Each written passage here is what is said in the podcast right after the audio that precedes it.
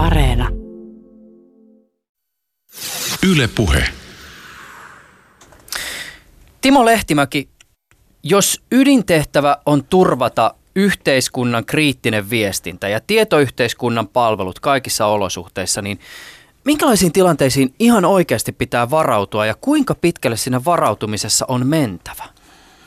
No ensimmäisenä voidaan lähteä varmaan siitä, että suurin osa tilanteista on tietyllä tavalla ihan arkisia, että esimerkiksi meillä Virven kautta menee noin 50 miljoonaa lyhytsanomaviestiä viikossa ja toista miljoonaa ryhmäpuhelua viikossa, mitkä liittyy ihan normaaliin arkeen, että kuinka esimerkiksi ambulanssi löytää pihaan, että paikkatiedot välitetään ja tämän tyyppisiin tilanteisiin, mutta sitten on tietysti aina vakavampia yhteiskunnan häiriötilanteita, että tulee esimerkiksi erilaisia ilmastollisia haasteita, tulee myrskyjä, ukkosia tai vaikka talvella lumikuorma, joka katkoo sähköjä ja tekee sitten yhteiskunnan toimivuuden ja ihmisten elämän haastavaksi. Ja näistä sitten aina eteenpäin tietysti joidenkin palveluiden osalta ihan, ihan sodan ajan tilanteeseen saakka on ne tilanteet, joihin erillisverkot vastaa. Niin monessa varmaan yhtiössä, jossa tarjotaan vaikkapa tietoliikennepalveluja, niin toki pohditaan sitä, että no mitä jos tulee sota tai mitä jos tulee myrsky, mutta teidän vinkkelistä nämä kysymykset on ehkä vähän erityyppisiä. Ne ei ole ehkä semmoisia kuriositeetteja, vaan nähdäkseni nimenomaan sitä teidän ydintehtävää, että sitten kun se tulee se myrsky tai sota, niin se viestin pitää kulkea. No nimenomaan, että meidän asiakkaat, turvallisuuskriittiset toimijat, on ne sitten viranomaisia tai huoltovarmuuskriittisiä yrityksiä, organisaatioita, niin niin heille tarjotaan tietoliikennepalveluja, jotka toimii myös näissä erilaisissa häiriötilanteissa. Ja asiakkaat on tyypillisesti semmoisia, joille tämmöinen tavanomainen tai tämmöinen best effort-tyyppinen ratkaisu ei riitä. Yhtä lailla voidaan todeta, että esimerkiksi normaalin niin kuin liiketoiminnan kannaltahan saattaa olla, että jos nyt on vaikkapa esimerkiksi verkkokauppa ja siellä ei sitten palvelu ei toimi tai tietoliikenneyhteydet pätkii, niin sehän on lähinnä sitten niin kuin liiketoiminnalle tappiollista, kun taas meillä sitten tyypillisesti saattaa olla, että ihmishenkiä menetetään ja niille taas samalla lailla ei voi hintalappua laittaa. Tässä jaksossa keskustelemme siitä, miten tietoyhteiskunnan kriittiset palvelut turvataan ja minkälaisia uhkia on varauduttava, jos halutaan varmistaa viranomaisten viestinnän toimivuus. Haastateltavana on Erillisverkot-konsernin toimitusjohtaja Timo Lehtimäki. Lehtimäki avaa tänään hieman sitä, mitä hänen luotsaamansa valtion kokonaan omistama erillistehtäväyhtiö oikein tekee. Viranomaisten päivittäisen toiminnan ja välillisesti tietysti kansalaisten arjen kannalta ehkä tärkein viestinnän työkalu on viranomaisverkko, eli kavereiden kesken virve. No miten virve toimii ja miksi se pitää uudistaa? Mistä on kyse virve 2.0? Lehtimään lisäksi tänään pääsee ääneen myös Suomenlahden meripelastuspalvelun meripelastusjohtaja Ossi Pylväläinen. Tänään on 20. päivä toukokuuta 2019. Ylepuheessa Juuso Pekkinen. Ja tervetuloa ohjelmaan vieraaksi. Kiitoksia. Mä veikkaan, että erillisverkot ei ole yhtiönä ehkä kaikille ihan niin tuttu. Mitä te siis oikein teette ja mitä palveluita te oikein tarjoatte? Joo, ollaan usein käytetty sellaista sanontaa, että erillisverkot on tuttu, mutta tuntematon, eli tietyllä tavalla juurikaan meistä ei kukaan tiedä mitään. Samalla me kuitenkin vaikutetaan lähes kaikkien suomalaisten arkeen ja kuten tuossa mainitsinkin, niin esimerkiksi niin kuin ambulanssien toiminta, kuinka löytävät oikeaan osoitteeseen, niin välitetään paikkatietoja, tämän tyyppisiä tilanteita, joita nyt sitten valitettavasti ihmiset joutuu kohtaamaan ja toisaalta onneksi saadaan sitten apu oikeaan osoitteeseen ja oikeaan aikaan, mutta Erillisverkkojen palvelut voidaan oikeastaan jakaa äh, karkeasti parin alueeseen, eli meillä on tietoliikennepalveluita. Näistä nyt sitten tuo mainitsemasi Virve on se tunnetuin, josta toiminta lähti parikymmentä vuotta sitten liikkeelle, ja se on viranomaisradioverkko, joka on yksi meidän koko maan kattava maanlaajuinen verkko, siis mobiiliverkko, jossa on tiettyjä prioriteettitoimenpiteitä verrattuna sitten tuommoiseen tavalliseen kansalaisen mobiiliviestintään. Ja toinen tietoliikennepalvelu on sitten niin sanottu runkoverkkotoiminta, eli tämmöinen kiinteitä yhteyksiä, kuituyhteyksiä, jälleen kerran koko maanlaajuinen verkko, jota sitten tarjotaan eri viranomaisten tarpeisiin. Ja eikö tähän päälle tule sitten vielä konesalipalveluita, jonkin verran tietoturva- tai kyberturvapalveluita? Kyllä joo, eli tämän tietoliikenteen lisäksi sitten on näitä erilaisia ICT-infrastruktuuria, infrastruktuuriin liittyviä palveluita, että on konesalia, on virtualisoitu konesalia, sitten pilvipalveluja tarjo- tarjotaan myös niin, että ne on kansallisia, eli käytännössä sitten se pilvessä leijuva data ei lähde Suomen rajojen ulkopuolelle. Sitten meillä on myös erilaisia ohjelmistopalveluita, vaikkapa nyt tilannekuvan tuottamiseen liittyen, eli tilannekuvahan ylipäätänsä tarkoittaa vain päätöksentekomahdollisuuksia siitä, että kuinka toimitaan erilaisissa ongelmatilanteissa, että mennäänkö piknikille, jos on hieno ilma vai pysytäänkö sisällä, jos on sadetta ja tämän kaltaisia päätöksentekomahdollisuuksia toki sitten siihen viranomaiskenttään käännettynä.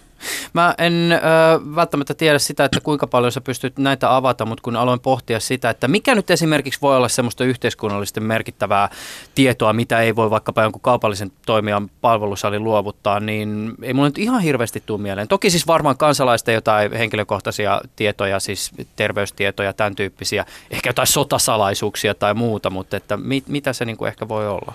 No joo, voisi todeta tosiaan, niin kuin sanoitkin, että ihan ei voida tässä kaikkea käydä läpi, että muuten sitä ehkä putoisi pohja pois, että mitä tehdään, mutta toki niin kuin suuri osa meidän tekemisestä on ihan, ihan päivänvalon kestävää, tai toki kaikki on päivänvalon kestävää, mutta myös niin kuin julkisuustarkastelun kestävää ja sinällään julkistakin, mutta sitten kun suurin asiakas meillä on puolustusvoimat, jos noin niin kuin vaikka euroissa mitataan, niin kyllä puolustusvoimilla on sitten aika paljon sen kaltaisia asioita, jotka ei ole julkista tietoa. Eikö puolustusvoimat voi luottaa Googleen tai Amazonia ja heidän palveluihin? Kyllä, he varmasti niitä palveluja käyttävätkin, mutta eivät sitten kriittisissä asioissa, että, että silloin on jotain muuta oltava käytössä ja parempaa, turvallisempaa, varmempaa, että mehän ollaan korkean varautumisen toimia ennen kaikkea. Ja sitten esimerkiksi tietoturvaan liittyen tämän tiedon suojaamiseen liittyvät aihepiirit on sitten usein sen niin kuin käyttäjätahon itsensä valitsemia, että kuinka suojataan. Ja meillä lähinnä on niin kuin turvata sitä, että se tieto tai bitti menee perille niin kuin pitääkin. Tämmöinen perusjuttu pitää vielä tässä ihmetellä. Siis periaatteessahan te tarjoatte monia sellaisia palveluita, joita siis ihan tavallinenkin teleoperaattori tarjoaa.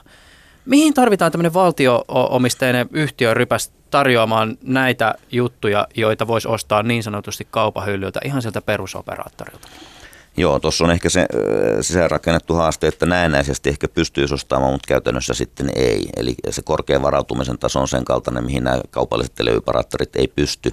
Tai toki he pystyisivät, jos he haluaisivat, mutta käytännössä ne palvelut on toteutettu yrityksille ja kuluttajille, jolloin vaatimustaso ei ole niin korkea, eikä myöskään niin halukkuus niin korkeasta vaatimustasosta sitten maksaa. Mitä se korkean varautumisen taso esimerkiksi käytännössä tarkoittaa? Siis kyllähän, jos jossain tulee myrsky, niin puhelimet vielä vähän aikaa toimii, koska on varavirtaa, mutta et, m- miten se niinku oikeasti konkretisoituu? Joo, käytännössä se konkretisoituu vaikka tämän meidän viranomaisradioverkko Virveen osalta siten, että että ne tukiasemat, joita meillä nyt on Suomessa noin 1400 kappaletta, niin se on tähän käytettyyn taajuusalueeseen nähden hyvin suuri määrä, eli niitä on sellainen niin 2-3 kertaa enemmän kuin mitä ehkä kaupallinen mitoitus edellyttäisi. Se tekee tietyllä tavalla jo sellaista päällekkäispeittoa ja turvaa esimerkiksi sille, että erilaisia sähkökatkostilanteita tai häiriöitä tulee, jolloin, jolloin on paljon sietokykyisempi ympäristö sitten erilaisille häiriöille. Toinen on tietysti sitten vaikkapa erilaiset siirtotieyhteydet näihin tukiasemille. Niitä on kahdennettu varavoiman määrä, kuinka kauan siellä on akustoja tai erilaisia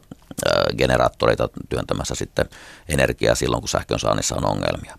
Vastaavasti sitten tämä meidän kiinteän kuituverkon osalta, niin se on hyvin silmukoitu verkko, eli jos yksi piuha menee poikki, niin kukaan ei sitä huomaa. Jos kaksi menee poikki, niin tuskin sitäkään, että on monin kerroin varmennettuja yhteyksiä. Eli te, teille ei voi käydä tämmöisiä vanhoja kunnon kaivinkoneonnettomuuksia, että joku kaivaa vähän väärästä paikasta ja se oli siinä sitten. Ky- kyllä niitä valitettavasti käy meillekin, että, että yhtä, lailla, yhtä lailla samantyyppistähän se infra meillä on kaupallisillakin toimijoilla, sitä vaan on tietyllä tavalla enemmän ja varmennetummin, mutta, mutta jos joku sen piuhan poikki kaivaa, niin kyllä se on aina ongelma. Se, että näkyykö se asiakkaalle saakka, niin todennäköisesti ei, mutta sitten tietysti voi tulla muita häiriötilanteita samanaikaisesti ja yhtä lailla vaikkapa sähkön syötön loppuminen, niin sähköllä ne meidänkin laitteet toimii, niitä on vaan paremmin pyritty varautumaan tämän tyyppisiin tilanteisiin kuin kaupallisissa verkoissa. Suosittelen muuten kuuntelijoille erittäin lämpimästi. Tässä joku aika sitten käytiin keskustelu tässä studiossa tiedustelulakeihin liittyen ja tuo ohjelma löytyy vaikkapa Yle Areenasta, kun kirjoittaa hakuun Juuso Pekkinen ja pikkasen selaa, niin siellä se tulee vastaan. Mutta kun tuohon ohjelmaan valmistauduin, niin vastaan tuli myös se, että mitä ilmeisimmin teille erillisverkkojen suuntaan on tullut tiedustelulakien myötä myös vähän uuttakin hommaa. No joo, pieni, äh, pieni tehtävä siellä on meillekin tosiaan tässä. Tota, Ei se varmaan ihan pieni puolustusvoimien näkökulmasta. Joo, merki, merkittävä, mutta että noin niin kuin, äh, sanotaan työmäärällisesti se nyt ei äh, ihan hirvittävää määrää edusta tuossa meidän kokonaisuudessa, mutta tärkeä tehtävä ja hyvä tehtävä minun mielestä, että se tekee tämmöisen ehkä voisi sanoa niin hygienia rajapinnan tämän tota, tiedustelevan organisaation ja teleyrityksen väliin. Eli käytännössä meidän tehtävä on toimia niin sanotusti kytkentäoperaattorina ja se oikeuden päätöksellä kytkettävä liikenne sitten ohjataan sieltä teleyrityksen verkosta meidän toimin tälle tiedustelevalle toimijalle. Niin, eli käytännössä se menee siis sillä tavoin, että siinä vaiheessa kun vaikkapa puolustusvoimat on päättänyt, että okei, tätä tyyppiä tai tätä viestiliikennettä tai tätä IP-avaruutta tiedustellaan, siihen on haettu luvat, homma on ok, niin sitten siinä vaiheessa, kun se alkaa se virrata se kama kaapeleissa heidän pönttöihinsä, niin te olette ne, jotka kaapelit sinne pönttöihin yhdistää. Käytännössä näin, joo.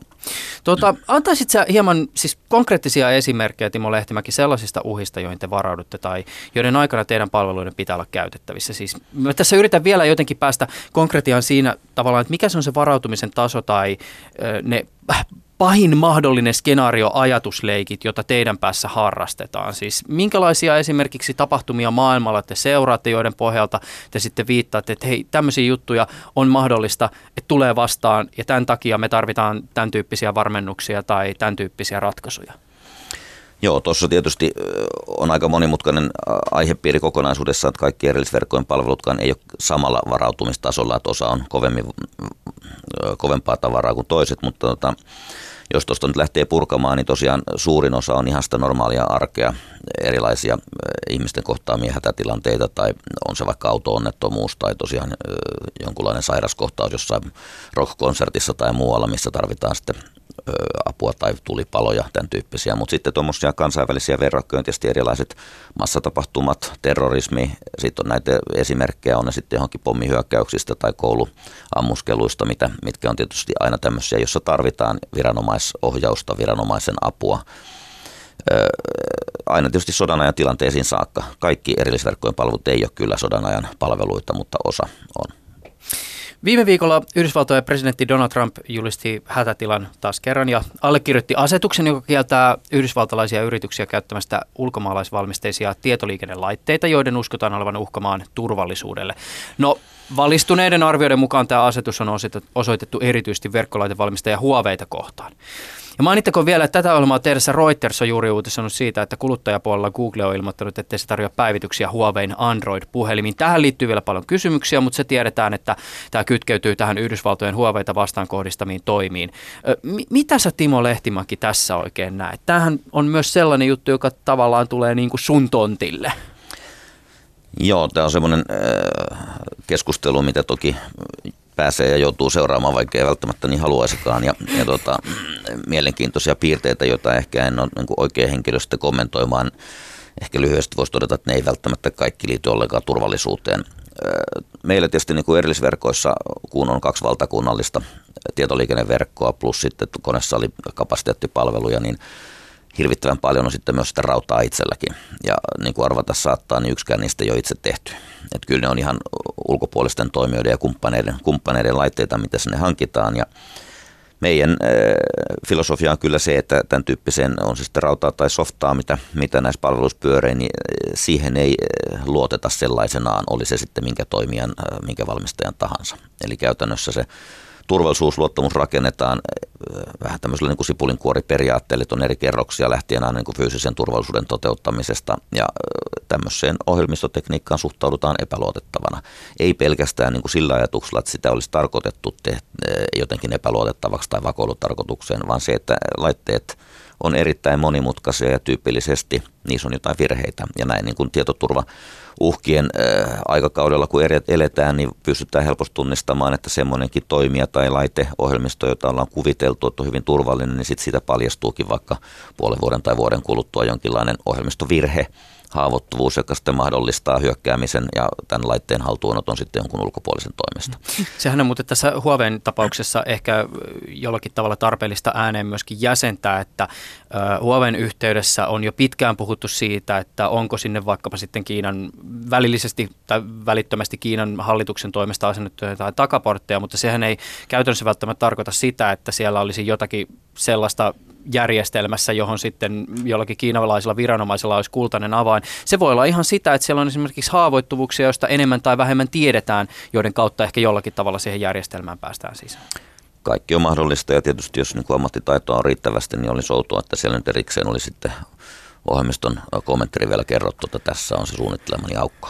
Niin, t- jos vielä niin mennään tavallaan sinne sipulin ytimeen ja jotenkin koitetaan ehkä myös sanallistaa tätä ongelmatiikkaa, niin onko tänä päivänä ylipäätänsä mahdollista varmistaa, että käytetyt laitteet ja niiden komponentit on luotettavia? Koska jos me ajatellaan vaikka sitä, että et, et kuinka paljon Suomessa on semmoisia firmoja, jotka valmistaa puhtaasti vain ja ainoastaan Suomen rajojen sisäpuolella kaikki ne komponenttinen päivineen verkkolaite, verkkolaitteita, niin ei taida ihan hirveän monta yritystä löytyä. No ei varmasti löydy yhtään, voisin heti ensimmäisenä arvailla näin, mutta tota, jos joku onkin, niin tota, ei ole sitten itsellä tiedossa, mutta käytännössähän näitä erilaisia komponentteja tulee tietysti niin kuin suurista, suurilta valmistajilta ja kaikkien käyttöön, jota sitten käytetään, käytetään erilaisissa konfiguraatioissa sitten äh, laajasti ja tota, jos niissä on sitten jotain ongelmia, niin sitten ne saattaa koskea tietysti niin kuin isompaa porukkaa on se sitten ja useampia valmistajia.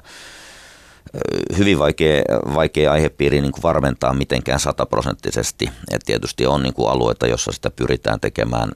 Tietysti liittyy just tämmöisiin ihmisten turvallisuuteen, terveyteen liittyviin hankkeisiin, ohjelmistoihin tai rautatoteutuksiin tai sitten vaikkapa nyt ihan avaruus, avaruusseikkailuihin, jota, jota toteutetaan. Et silloin pyritään varmistamaan poikkeuksellisen hyvin, mutta silti mä sanoisin, että niin kuin monimutkainen ohjelmisto on aika lailla vaikea savottaa. Erilaisia auditointeja tehdään ja niillä saadaan se ehkä riittävä taso, mikä, mikä tarvitaan. Tätä asiaa jo hieman tuossa sivuttiinkin, mutta voitaisiin ottaa se vielä erikseen fokukseen. Yksi teidän tarjoamistanne palveluista on tämä niin sanottu turvallisuusverkko, eli kavereiden kesken vissiin puhutaan TUVesta tai STUVesta, jos puhutaan Suomen turvallisuusverkosta. Aiheesta ja julkisesta lähteestä ihan löydy hirveästi tietoa, mutta esimerkiksi pari vuotta sitten joku saattoi ehkä lukea, kun Hesarissa kirjoitettiin tämmöistä erikoista työehtoriidasta, jonka taustalla oli puolustusvoimien oman tietoliikenneverkon ulkoistus. Tässä jutussa puhuttiin tuhansien kilometrien mittaisesta valokuituverkosta, joka käy, jota käyttää useampi viranomainen turvallisuuskriittisessä viestinnässä. Eli siis kulkeeko kansalaisten käyttämien kaapeleiden rinnalla tai niiden lisäksi tämmöinen vielä niin kuin suljetumpi viranomaisverkko? No joo, kyllä tässä on tosiaan kysymys tämmöisestä vain viranomaisten käyttöön tarkoitusta verkosta, että jos ajatellaan nyt erillisverkkojen asiakaskuntaa, jos on turvallisuuskriittisiä toimijoita, sitä aikamoinen nippu, ei pelkästään viranomaisia, niin nyt sitten tämä turvallisuusverkko on vielä rajatumpi. Eli siihen liittyy ihan omaa lainsäädäntöä, jossa on sitten kerrottu, että ketkä on näitä sallittuja käyttäjäryhmiä, ketkä tätä verkkoa saa käyttää. Ja se on oma verkko, jossa tota, toki on sitten kaupallisten operaattoreiden kanssa voimakasta yhteistyötä esimerkiksi kuituvaihtojen suhteen, mutta siis valokuitua ympäri ämpäri tuhansia kilometriä pitkin, pitkin Suomea, joita nyt sitten turvallisuustoimijat käyttää ja hyvin silmukoitu, hyvin toimintavarma korkean varautumisen verkko on kyseessä. Nyt kun Game of Thronesin viimeistä tuotantokautta käydään läpi, niin tästä kuvan laadusta aina välillä näiden striimaksien yhteydessä on käyty hieman keskustelua ja netin, keskustelupal- netin keskustelupalstat on täynnä spekulaatiota siitä, että minkä verkon kautta se tulee parhaalla mahdollisella kuvan laadulla. Jos teidän turvallisuusverkon kautta katsoisi uusinta Game of Thronesia, niin olisiko se piirun verran paremman näköinen? No mitoitus on tietysti tässä meidän verkossa sen kaltainen, että ainakin näihin viranomaistarpeisiin sen koetaan olevan riittävä. Että on vähän Pitähän niin poliisinkin kuin... tietää, mitä siinä viimeisimmässä jaksossa tapahtuu. Joo, Game of Thrones siellä ei, ei pyöri, mutta, mutta mitoitukset on järeät suhteessa siihen käyttöön. Ja se on tietyllä tavalla ollut myös sitten tässä meidän radioverkossakin aikanaan se jos ajatellaan tämmöisiä niin killer-applikaatioita, niin radioverkko osaltakin on joskus leikkeästi todettu, että se on se tota, noin päällekkäispeitto ja ylikapasiteetti.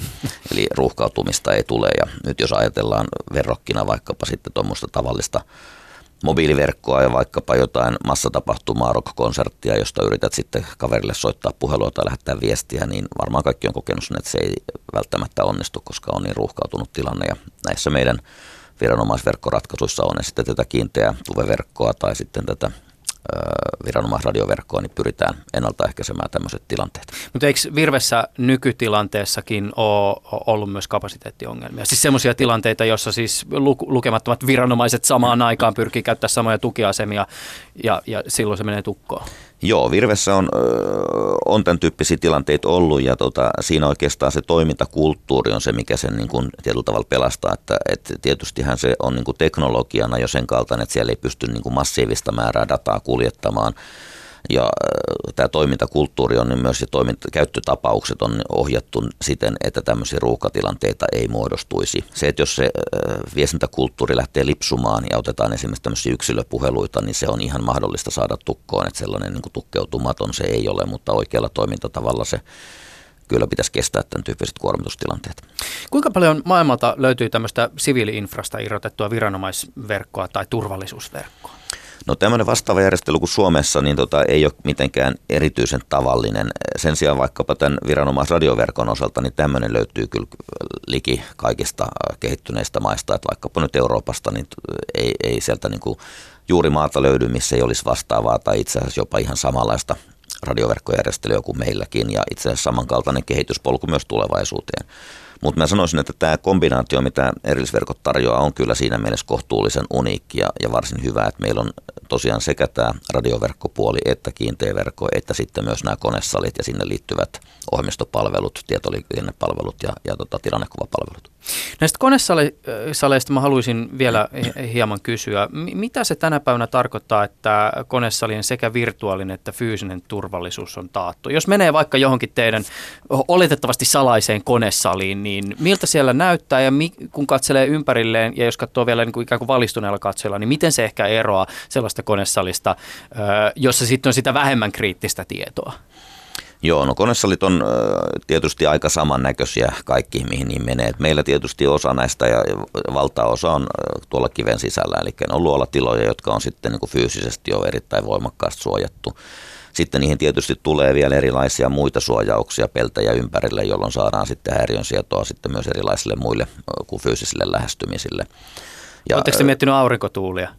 No aurinkotuuli ja aurinkopilkut on tietysti niin kuin aina näiden niin kuin ohjelmistovalmistajien, tai ei niinkään ohjelmisto, vaan tota, no, komponenttivalmistajien mielessä, että miten ne vaikuttaa näihin. Jota, se ei ole ollut meillä nyt semmoinen niin kuin pääkohde selvitellä tätä, mutta, mutta toki yritetään varautua, varautua kaikkeen. Sitten tietysti kun niitä konesaliverkostoa on riittävästi ja niitä yhdistäviä tietoliikenneyhteyksiä, niin niistä pystyy tekemään sitten semmoisen oman virtuaaliverkon, jossa sitten ulkopuolista liikennettä ei ole, ei välttämättä sallita yhteyksiä internettiin, vaan, vaan se on sitten täysin omassa käytössä tai ainakin sitten nämä yhteydet ulkopuolelle toimii sitten e, erilaisten kytkentäpisteiden kautta, jotka, jotka tuo sitten turvaa siihen omaan ö, verkkoon. No se data on siellä turvassa, mutta sitä olisi tietysti kiva käyttää kaikissa mahdollisissa tilanteissa. Me tiedetään, että tämän hetken toimintaympäristö on aika haastava, kaikenlaisia kyberhyökkäyksiä ihan lähtien siis 15-vuotiaasta oma, omakotitalon kellarissa tota, puhastelevasta teinistä sit oikeasti valtiolliseen toimijaan tämän tyyppisiinkin kysymyksiin ja ehkä nimenomaan sit siihen vähän niin haastavampaan, haastavampaan skenaarioon ja niitä varten joku aika sitten pistettiin pystyyn tämä kyberleijona, joka siis kuuluu myöskin erillisverkkoihin ja tässä ilmeisesti taustalla on myös hyödyntää tämmöistä suomalaista tietoturvaosaamista näihin nimenomaan kriittisiin järjestelmiin ja niiden toiminnan turvaamiseen. No joo, Kyberleijona on yhteisyritys meillä ja SSHlla ja siinä on tarkoitus tosiaan tuottaa kansallista – tietoturvaratkaisua erilaisiin tietoliikenteen suojaustarkoituksiin ja, ja tota, tämän tyyppisiä tarpeita on, että pysyy omissa käsissä tietyllä tavalla kehitystyö, jota, jota tehdään ja silloin pystytään myös esimerkiksi tuo aiemmin mainittu, että minkälaista ohjelmistoa käytetään, niin olemaan varmempia siitä, että mitä siellä oikein onkaan, mitä se purkki on syönyt.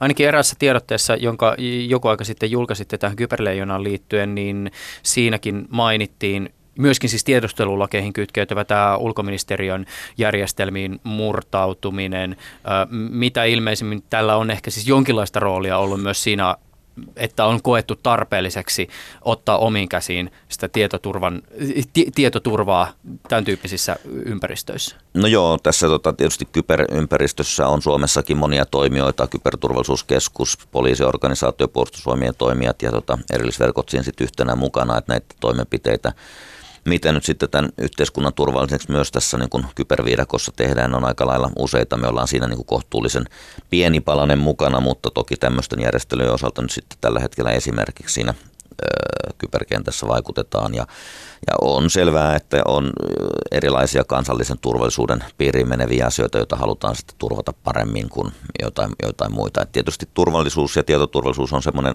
laaja kokonaisuus, jossa on hyvä tunnistaa, että on niin kuin monia eri tasoja ja monia eri tarpeita. Että meillähän saattaa olla esimerkiksi tämän luottamuksellisuus, eheys, käytettävyys kolmion kantilta kovin erilaisia tarpeita. Voi olla vaikkapa joku palotilanne, jossa tota, tietoturvatarpeet tulee nimenomaan sen tiedon saatavuuden ja käytettävyyden osalta tarpeellisiksi. Eli joku palomies haluaa tietää, että onko seinän takana jotain räjähtävää objektia vai ei, ja silloin sillä ei ole periaatteessa väliä, vaikka sen koko maailma kuulisi.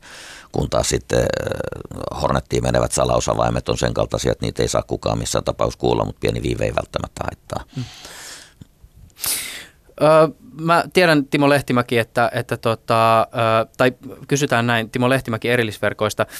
Siis tässä joku aika sitten Suomessakin käytiin keskustelua liittyen tietysti erääseen aika demokraattiseen yhteiskunnan ydintoimintoon, eli äänestämiseen ja äänestystapahtuman luotettavuuteen. Ja, ja Suomessa aina välillä käydään pohdiskelua myös liittyen siihen, että pitäisikö tämä prosessi jollakin tavalla sähköistää. No siihen liittyy ihan älyttömästi ongelmia tietoturvan käytännön vaikka minkä näkökulmasta.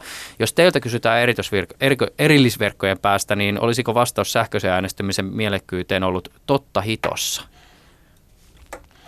Ihan noin rankkaan ilmaisuun en lähtisi, mutta tota, on sitä mieltä, että kyllähän väistämättä tämmöinen se suuntaus on. Se, että koska meillä on niin kuin tarpeeksi kypsä tilanne, että, että päästään tähän sähköiseen äänestämiseen niin, että se on varmasti turvallista ja niin, että sitä ei pystytä manipuloimaan, niin ei mulla siihen kyllä vastausta ole. Mutta ehkä voisin tässä sitten verrokiksi laittaa sen, että on myös sanottu, että jos käteinen raha keksittäisiin tänään, niin se kiellettäisiin liian turvattomana. Viranomaisten perusarjen ja välillisesti ihan tavallisen kansalaisenkin näkökulmasta varmaan teidän merkittävimpiä palveluita, niin kuin on tullut mainituksi, on tämä Virve eli viranomaisverkko tai viranomaisradioverkko. Voisi lähteä pikkasen avaa vielä tämän taustaa. Miten Virve alun perin pistettiin pystyyn? Siis mitä se esimerkiksi korvasi? Oliko se se todellisuus, jossa kuka tahansa kansalainen, joka oli hyvin varusteltu, kykeni kuuntelemaan vapaasti poliisiradiota? No joo, ihan tietyllä tavalla oikeaan osuit, että silloin vuosituhannen vaihteessa, kun Virve on lähdetty pysyttämään ja 2002 sitten lopulta saatu käyttöön itse asiassa maailman ensimmäisenä valtakunnallisena viranomaisradioverkkona, niin sitä edeltävä tilanne, en nyt muista kyllä lukumäärää, mutta että, äh, tarkoitti, että oli analogisia verkkoja käytössä ja niitä oli sitten useita. Mm. Eli käytännössä useita kymmeniä eri toimijoilla oli omia järjestelyjään ja, ja tota, sinällään tietysti ihan toimivia, mutta että laatu ei ollut välttämättä kauhean korkea ja sitten ei myöskään mahdollistanut minkäänlaista yhteistoimintaa tai ainakaan siinä mittakaavassa kuin mitä Virve mahdollistaa. Ja nyt sitten kun Virve tuli kaikkien toimijoiden yhteiseksi verkoksi silloin vuosituhannen alussa, niin sen jälkeen menestystarina on ollut aika kova. Että, että sinällään niin kuin tänä päivänä, kun tarkastellaan tuota nykyistä tetrateknologiaan pohjautuvaa virveä, niin se ei ole teknologisesti mitenkään edelläkävijä. Et pikemminkin voisi sanoa päinvastoin, että sillähän pystytään puhumaan ja lähettämään viestejä, josta esimerkiksi nämä viestit tyypillisesti on tämmöisiä automaattisia mäsintymäisiin viestintää, jossa vaikkapa nyt sitten ajoneuvon paikkatiedot välittyy ja niin edelleen lähinnä se taideteos tässä on se yhteistyö. Eli eri viranomaisten yhteistyö on se, mitä, mitä tuolla itse asiassa erilaisissa tilanteissa on, vaikkapa sitten turvallisuustoimijoiden joku seminaari tai messut, niin Suomea kiitetään ja kadehditaan siitä, että kuinka hyvin tämä järjestely meillä toimii, kun eri viranomaisilla on yhteinen tilannekuvajärjestelmä ja pystytään vaikka suuronnettomuustilanteissa sitten koordinoimaan raivauskalustoa, pelastustoimen tekemisiä, poliisin tekemisiä ja sitten erilaisia sosiaali- ja terveystoimen tehtäviä siihen, siihen mukaan, että et siinä on, sen yhteistyön voima on todella iso ja tästä me ollaan saatu paljon mainetta ja kunnia. Toki sitten niin kuin jotkut on todenneetkin, vaikka amerikkalaiset, että helppohan tämä Suomelle on, kun Suomihan ei ole mikään maa, vaan se on klubi. Eli tämmöinen pieni, pieni väestö, jossa kaikki tuntee toisensa, niin myös sitten niin kuin viranomaistoiminen yhteistyö on saumatonta. Mutta esimerkkinä vaikkapa sitten Norja tuosta niin lähinaapurista, heillä on vasta joitain aikoja sitten saatu vastaava tekninen järjestely käyttöön otettua ja siitä oli vauhdittamassa muun muassa surulliset uuttajan kokemukset, jossa viranomaistoiminta ei ollut kovinkaan mairittelevaa.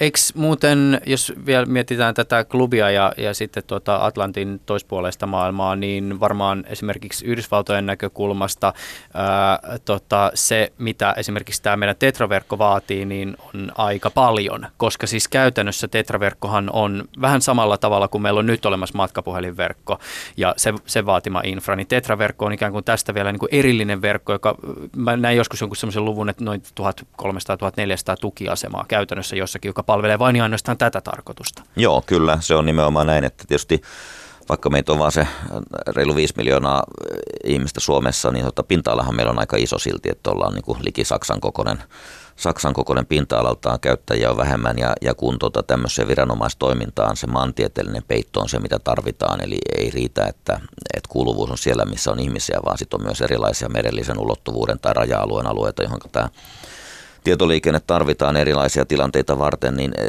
se on ollut kyllä ihan haastava rakentaa, mutta sitten tietysti nämä jättiläisvaltiot kooltaan on vielä, vielä sitten erilaisten haasteiden parissa ja niinpä tietysti niin kuin sekä tämän teknologian ä, tietyllä tavalla vanhuuden että sitten tarpeiden kasvun myötä ollaan sitten menossa uusiin järjestelyihin myös Suomessa ja niin kuin aika monessa muussakin maassa. Puhutaan Virve 2.0 vielä hetken kuluttua, mutta vielä tässä nykytilassa ollaan hetken aikaa. Kuinka paljon Virveellisissä on tällä hetkellä käyttäjiä? Käyttäjiä on tuommoinen reilu 40 000, ihan tarkkaa lukua muista 41 000 plus on, on, on se tämän hetken käyttäjämäärä. Ja sehän on aika pieni, jos ajatellaan, että, että nyt en muista sitäkään, että paljonko tuommoisia kaupallisten mobiiliverkkojen liittymiä Suomessa on, mutta se lienee jossain lähellä 10 miljoonaa. Mm. Ihmisillä on useita laitteita ja tietysti tämmöiset niin kuin älylaitteiden lisääntyminen ja muu on näitä liittymiä tuonut. Ja jos me edustetaan siitä nyt sitten semmoista niin kuin puolta prosenttia, niin se on aika vähäinen määrä tämä viranomaiskäyttäjien määrä verrattuna sitten tähän koko mobiilikenttään. Ja sehän siis pitää sisällään muitakin kuin poliisia tai pelastustoimea tai rajavartiolaitosta, puolustusvoimia, siis jollakin yrityksillä on käytössä ää, virve, virvepäätelaitteita, samoin esimerkiksi Ylellä, ää, toimijoita on monenlaisia, mutta mä veikkaan, että ne ihmiset, jotka ei kuulu tähän vähän päälle 40 000 ihmiseen eh, ja miettii virveä, niin ei ole kyllä mitään hajua, että mikä ihmeen kännykkä se oikein on. Mitä sillä voi siis tehdä? Joo. Puhe, puheominaisuudesta puhuttiin ja sitten näistä, näistä tota, lyhy, lyhytviestistä tai pikaviesteistä niin sanotusti, mutta et, mitä toiminnallisuuksia virveen kytkeytyy? No käytännössähän tosiaan on kansalaisille aika tuntematon, tuntematon väline. Poliisilla on semmoinen poliisi... ison näköinen, tosi näin, ison näköinen näin. kännykkä Se on, niin se on juuri se virve, mikä siinä on. Niitä on pikkasen eri malleja toki olemassa ja tota eri toimittajiltakin. Ja tota, se käyttötapaukset tietysti vaihtelee siitä, että minkälainen toimisto on käyttämässä. Et nyt esimerkiksi täällä Ylellä ei välttämättä olla usein missään liekkimeren keskellä, vaan tota, no, semmoinen ehkä niin kuin toimistotyöntekijämallikin riittää, missä pystyy pystyy sitten tilannejohtamiseen semmoisissa tilanteissa, missä tavallinen kännykkä ei kuulu. Että se suurin etu, etu Virveellä varmastikin on tosiaan se niin kuin, ylikapasiteetti ja päällekkäispeitto siinä verkossa, jolloin erilaisissa ruuhkatilanteissa se kommunikaatio on mahdollista siinäkin vaiheessa, kun kaupallinen liittymä jo simahtaa tai se on ruuhkautunut. Ja tätä äh, tietysti erilaiset toimijat tarvitsee silloin, kun on vaikkapa nyt sitten se joku rock-konsertti meneillään, missä sitä täytyykin pystyä jotain äh, avustavia toimenpiteitä tekemään tai tulee vaikka joku sairaskohtaus tai niin edelleen.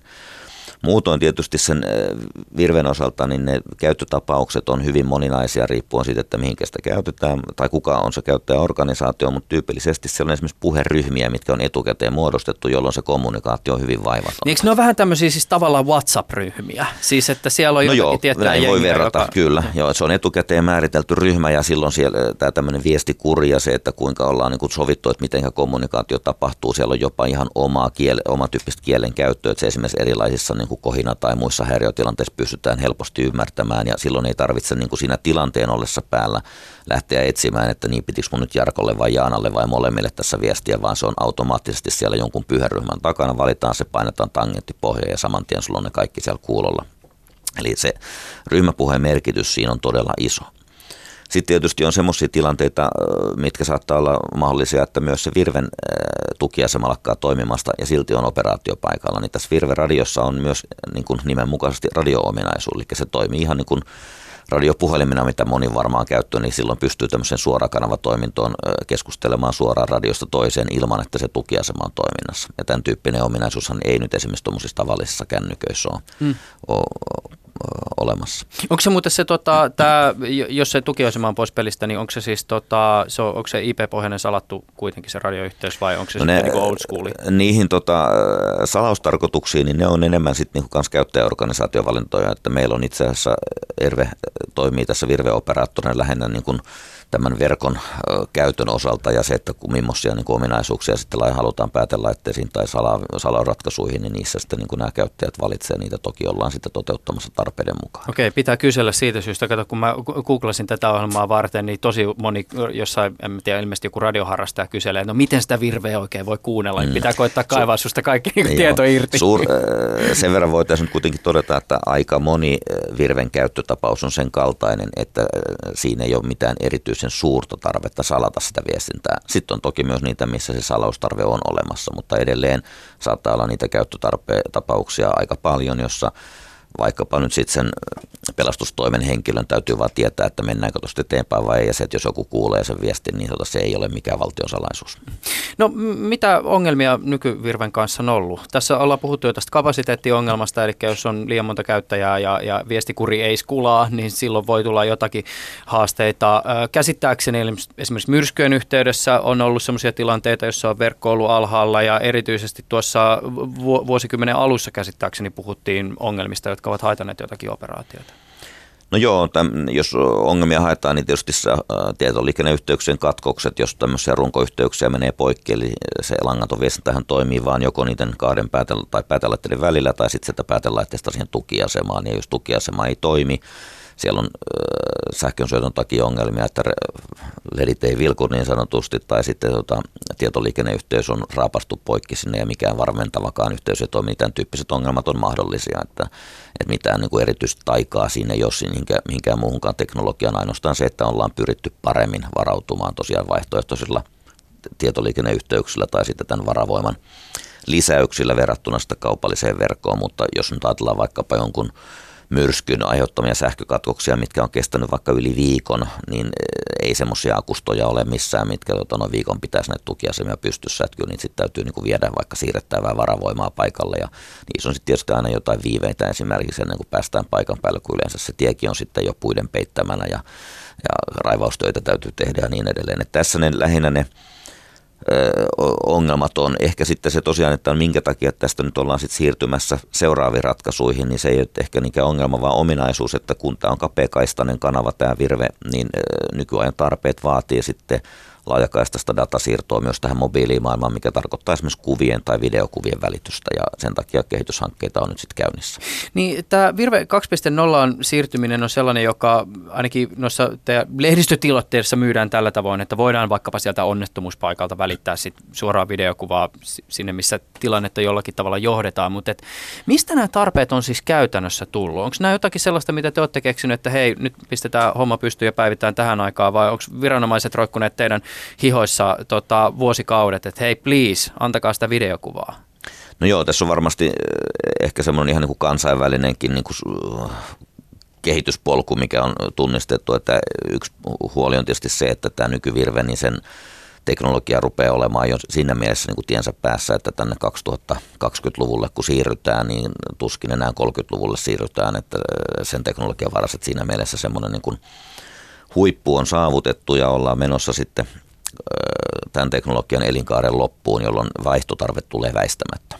Mutta sitten nämä tarpeet, mitkä tota kasvaa, niin kyllähän kun ihmiset siviilielämässä tottuu käyttämään siviilipuhelimia ja siellä olevia mykistäviä appeja ja valtavaa kehitystyötä, mikä siellä on tehty, niin samankaltaisia tarpeita ja keksintöjä tulee kyllä sitten myös siihen viranomaistoimintaankin. Ja kyllä ne sieltä niin kuin toimijoilta itseltään ne tarpeet tulee, että meidän tehtävä on sitten niin kuin keksiä sitä teknologiaa, kuinka sitä voidaan tuottaa ja, ja mielikuvitushan vaan on rajana, että minkälaisia appeja siellä viranomaisen toiminnassa olisi tarpeen, mutta Esimerkkejähän on helposti vaikkapa sitten joku tämmöinen metsäpalotilanne, missä voidaankin pistää drone ilmaan ja katsoa, että mihinkä se, mistä se palo alkaa ja mihin se rajoittuu ja sen jälkeen tämä tehtävän suorittaminen onkin jo paljon helpompaa. Se mikä tässä Virve 2.0-projektissa on kiinnostavaa on se, että mitä ilmeisimmin tarkoituksena ei ole rakentaa taas jälleen kerran tukiasemia uusiksi, vaan ää, käsittääkseni homma menee sillä tavoin, että Virve 2.0 rakennettaisiin niin, että tukiasemapalvelut tarjoaisi tämmöinen kaupallinen operaattori, siis ihan tavallinen operaattori, jonka kautta myös peruskansalaisen viestit, WhatsApp-puhelut, kaikki kulkee. Kyllä, tämä on ihan, ihan oikea havainto ja oikea tieto siitä ja sitten tässä tulee helposti sellainen kysymys, että no minkä takia aikaisemmin ei ole ollut näin, tai onko tämä nyt sitten turvallista. No se on se seuraava kysymys just, että miksi niihin nyt voisi luottaa niihin kaupallisiin toimijoihin. Joo, tämä on ihan, ihan oikea osuva havainto siinä. Eli käytännössä tämmöinen toiminne, joka nyt sitten niin kuin pystyisi mahdollistamaan sen, että, että viranomaiset pystyy myös sitten erilaisissa vaikkapa nyt sitten massatapahtumissa, missä verkko on ruuhkautunut, niin tekemään sitä tilannejohtamista, niin semmoisia ominaisuuksia näissä verkoissa ei ole aiemmin ollut. Eli jos vertaa vaikka ihan tuohon fyysiseen liikenteeseen, niin siellähän se on osattu tehdä jo aikapäiviä sitten paloauto pistää vilkut päälle, niin tota, muut autot väistää pientareelle ja se kaistaa vapaa, mutta tietoliikennepuolella näissä kaupallisissa verkoissa tämmöistä ominaisuutta tässä mittakaavassa, mitä nyt tarvitaan, niin ei ole ollut. No nyt sitten tämä 3GPP, joka tätä mobiiliviestinnän standardointia tekee, niin on saanut tämän tyyppisen työn valmiiksi jo joitain aikoja sitten ja kohta se alkaa olla siinä kypsyydessä, että sitä on sitten tuolla kentälläkin. Eli ensimmäistä kertaa 4G-verkoissa ja siitä sitten eteenpäin seuraavissa generaatioissa on mahdollista toteuttaa tämmöinen verkon liikenteessä priorisointia ja sitten myös alta purkua, että jos verkko on ruuhkautunut, sieltä voidaan tyhjentää liikennettä ja, ja tietyllä tavalla se kaista vapauttaa ihan niin kuin sille paloautolle tuolla fyysisessä liikenteessä, niin myös sitten sinne viestinnälle tämmöisessä tilanteessa. Just niin, eli jossakin lähiössä, nyt tulee se Game of Thronesin viimeinen, viimeisen tuotantokauden viimeinen jakso, kaikki katsoo sitä samaan aikaan, mutta samaan aikaan siellä käynnistyy joku tosi iso monen viranomaisen operaatio, ja, ja se tietysti vaatii sitä kaistaa. Dronesta pitää olla sitä kuvaa, niin se tarkoittaa sitä, että bye bye Game of Thrones, viranomainen katsoo nyt drone-kuvaa. No jos tosiaan tämmöinen ruuhkatilanne tulee, niin kyllä sieltä lähdetään sitten sitä videokuvaa ja tämän tyyppistä niin kuormittavaa liikennettä purkamaan pois. Että kansalaisillahan jää mahdollisuuksia silti esimerkiksi niin kuin hätätilanteessa vaikka 112 soittaminen ja tämän tyyppinen niin kuin puhelu, mutta että vaikkapa nyt onnettomuustilanteessa, missä niin kuin valitettavan yleistä on se, että ihmiset sitten ottaa omaa videokuvaa sieltä ja lähettää sitä eteenpäin, niin tämän tyyppinen saattaa sitten rajoittua, rajoittua jos viranomaisen tarve viestiä on siinä korkeammalla. Jatketaan erillisverkkojen Timo Lehtimäen kanssa hetken kuluttua, mutta seuraavaksi otetaan ääneen Virveen hieman niin sanotusti loppukäyttäjän näkökulmaa. Mä kävin tutustumassa siihen, miten viestintä meripelastustilanteessa jäsentyy. Yle puhe. Kuvitellaan seuraavanlainen tilanne. Suomenlahdella seilaavalla risteilyaluksella on syttynyt tulipalo. Kyydissä on 1250 matkustajaa ja merellisen massaevakuoinninkin mahdollisuus on olemassa. Kuvailisitko hieman sitä, miten skenaario ehkä saattaa lähteä eteneen siitä hetkestä eteenpäin, kun aluksen komentosillalla painetaan VHF-radion tangenttia ja aletaan kertoa käynnissä olevasta tilanteesta teidän suuntaan? No ensimmäisenä tietenkin meillä operaattori täällä ottaa sen viestin vastaan.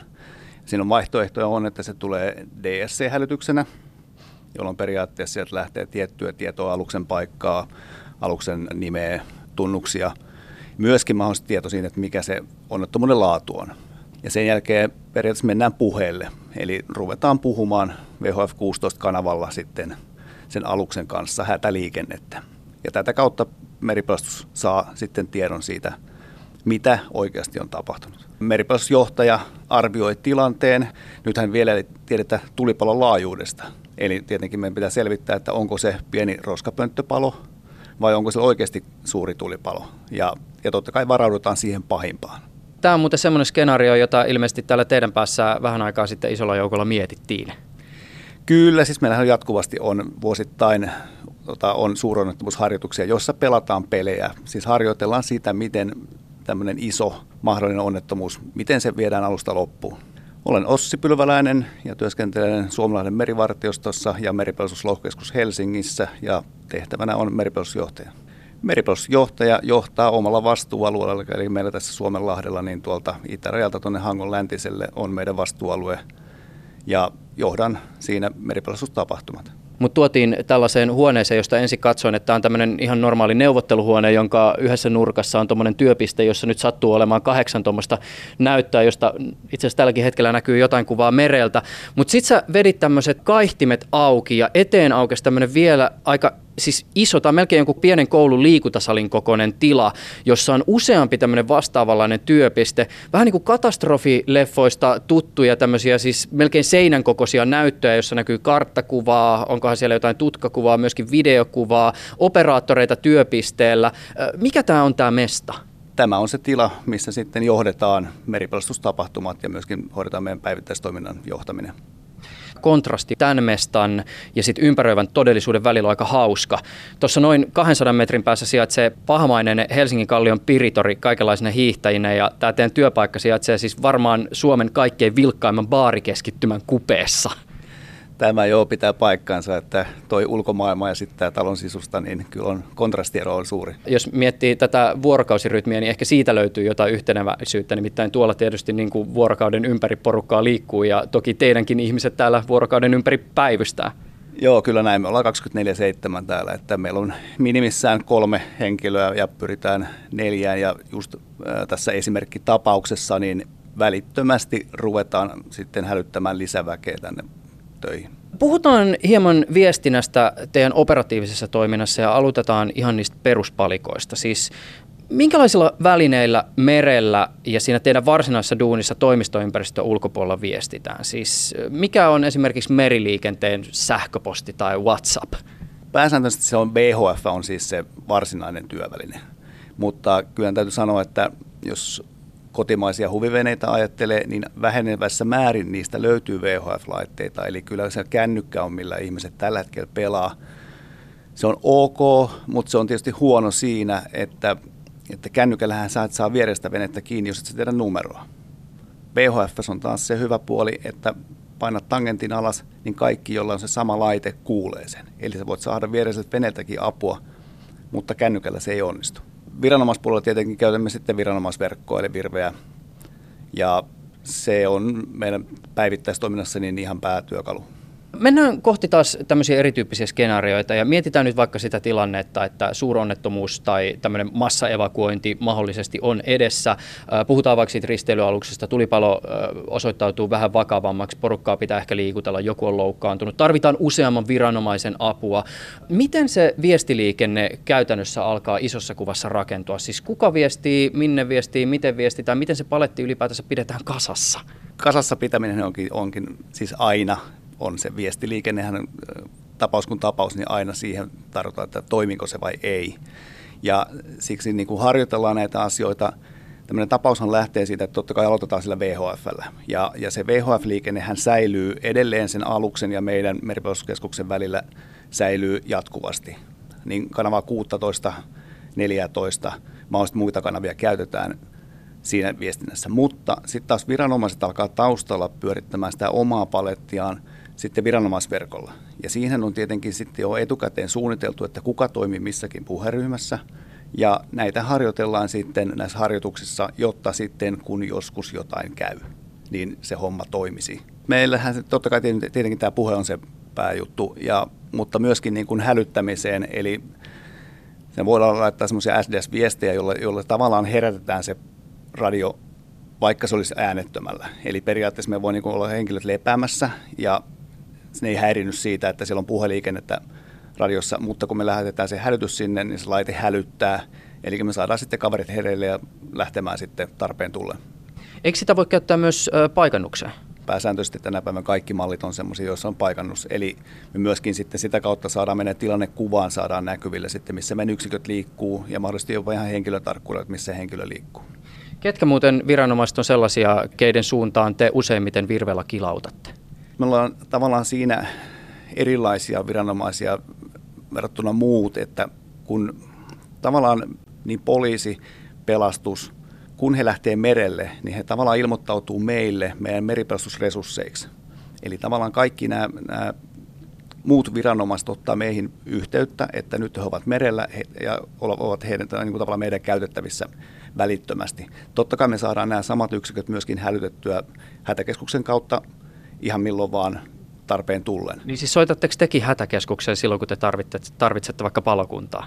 No joo, kyllä. Siis näin, näin, näin se Suomen maassa toimii, että, että tota, jos me tarvitaan toista viranomaista, niin, niin kyllä se hätäkeskuksen kautta pyöräytetään se mutta jos ne on merellä valmiiksi, niin silloin ne on periaatteessa ne on meidän käytössä välittömästi. Mikä on virven kantavuus merellä? Missä rajoitteet alkaa tulla vastaan? Suomenlahden alueella niin voisin sanoa oikeastaan, että ei välttämättä ole ongelmaa sen takia, että tota, Suomellahan on sinä, sinänsä se hyvä tilanne, että itse asiassa tuo tukesema verkkohan kattaa myöskin Viron rannikon. Eli meillähän on niin kuin, ota, suorat yhteydet esimerkiksi tuosta keskuksesta me voidaan ottaa tota Virven kautta suoraan yhteydet Tallinnan JRCC, eli me saadaan välittömästi Tallinnan kollegoihin yhteydet ja kattavuus tällä hetkellä Virvessä niin on erittäin hyvä Suomenlahden alueella. Totta kai kun mennään Saaristomeren puolelle, missä sitten alkaa olla avaimerta hyvinkin paljon, niin, niin jossain vaiheessa tulee oikeasti se, että kantama päättyy Sitten on enää ainoa on VHF, ja vielä kun mennään oikeastaan, no Itämeri on sen verran pieni, että melkein se VHF kantaa joka puolelle, mutta ei ihan kaikkialle kuitenkaan sielläkään. Minkälaisissa hetkissä virve tuottaa ongelmia? Milloin te paiskotte täällä puhelimia ja joku kiroilee? Virvehän kuitenkin se käyttää tukiasemia. Ja, ja tukiasemissa eihän ne ole niin kuin ihan äärettömät nämä tukiasemat, niin kuin ne kanavat siellä. Eli jos paljon tota, viranomaisia tulee lähelle yhden tukiaseman alueelle ja kaikki painaa yhtä aikaa tangenttia, niin kaikki ei pääse läpi. Se tukiasema vaan menee tukkoon. Näin se käy kännyköilläkin tuolla jossain massatapahtumissa, niin siellä tukiasemat menee tukkoon, mutta näihin sitten taas operaattorit tekee massatapahtumissa, ne tuo lisätukiasemia sinne paikan päälle, jolla saadaan niin kuin se liikenne kulkemaan siellä. Toistaiseksi nyt niin ei hirveitä ongelmia ole ollut niin kuin viranomaisten toiminnassa siinä, että se tukiasema olisi tukossa, ainakaan nyt meidän, tässä meidän merialueella. Minkälaisin ajatuksin täällä on seurattu sitä prosessia, joka Virveen nyt tällä hetkellä liittyy, siis se, että uutta versiota ollaan pukkaamassa ja käytännössä se tarkoittaa, että viranomaiset käyttää Virveen puhuessaan samoja tukiasemia kuin mitä vaikkapa tavallinen kansalainen käyttää. Tätähän on perusteltu esimerkiksi sillä, että tulevaisuuden viranomaisverkkoon kytkeytyy vaikkapa mahdollisuus nykyistä suurempaan tiedonsiirtokykyyn, joka mahdollistaa sen, että onnettomuuspaikalta on mahdollista saada vaikka reaaliaikaista videokuvaa, mutta onko nämä esimerkiksi sellaisia juttuja, jotka teitä kiinnostaa? Siis kyllä, siis kiinnostaa totta kai. Siis kyllähän se niin kuin helpottaa mun työtä meripelastusjohtajana siinä, että jos mulla on livekuva paikalta, niin onhan se helpompi muodostaa itsellekin tilannekuva siitä asiasta. Kyllä me tänäkin päivänä saadaan sitä livekuvaa jo, mutta se, että jos se verkko niin kuin paranee, niin periaatteessa sitä livekuvaa pystyy lähettämään noin viranomaisverkon välityksellä useampi yksikkö ja helpommin. Sitten tietysti tullaan siihen niin, että kun mennään siihen eri taajuuksiin kuin mitä tällä hetkellä on, niin voi olla, että tuossa merialueella meillä tulee ongelma siinä, että minne asti se kantaa enää tämä uusi taajuus verrattuna tähän vanhempaan taajuuteen, joka, joka kantoi paljon pidemmälle kuin tämä uusi totta kai meidän niin veneissähän on, on antennit hyvät, että sehän ei vastaa sitä kuin mitä se tavallisen kännykän antenni on. Sehän ei ole kauhean iso siinä, että kyllä meidän veneessä totta kai on paremmat antennit, mutta on se kysymysmerkki totta kai. Kun me teemme tätä haastattelua, niin kevät alkaa jo vähitellen muistuttaa kesää. Mikä voisi olla semmoinen tyypillinen kesäinen meripilastustilanne, jossa esimerkiksi virve on parhaimmillaan? No, en mä sanoisi, että virve parhaimmillaan. siis kyllä se, ää, se on meidän ihan päivittäistyökalu, että ei, se on kaikissa. Ehkä tämä on enemmänkin kysymys, että, että minkälainen voisi olla semmoinen tyypillinen kesäinen meripelastustilanne. No, no, pahin ehkä on se konevikainen purjevene Kruunuvuoren selällä.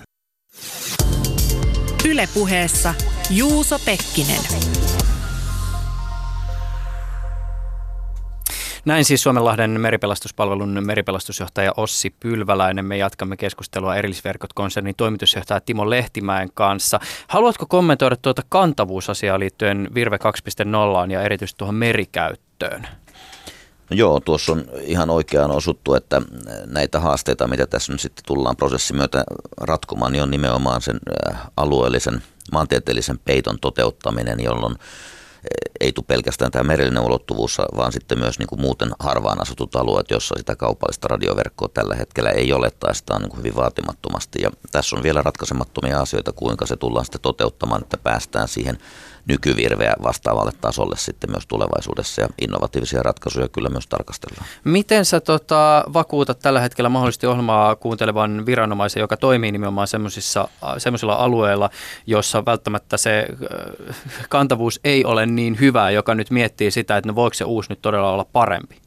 No joo, vakuuttaminen menee oikeastaan sitä reittiä pitkin, että nythän tämä Virve 2.0, josta me nyt puhutaan, on, on vasta niin kuin hyvin alkuvaiheessa, että meillä on tässä kilpailutuspolku käynnissä ja ennen kuin sitten päästään lopulta niin kuin tuottamaan sitä uutta Virve 2.0, niin aika pitkä aika kuluu, että meidän näkymät 2022 meillä olisi niin kuin tuote käsillä ja, ja siitä sitten menee jonkun aikaa ennen kuin me ollaan siinä samassa tasossa kuin tämä nykyvirve on, että kyllä meillä tässä vielä on niin kuin vuosia aikaa saada näitä ongelmia ja haasteita ratkaistua kiinni ja päällekkäispeittoa tai päällekkäiskäyttöä tulee olemaan siis niin, että, että nykyvirveä ei varmasti niin kuin oteta pois ennen kuin me pystytään turvaamaan sama ja sitten tietyllä tavalla palveluiden osalta parempi tämän Virve 2.0 osalta.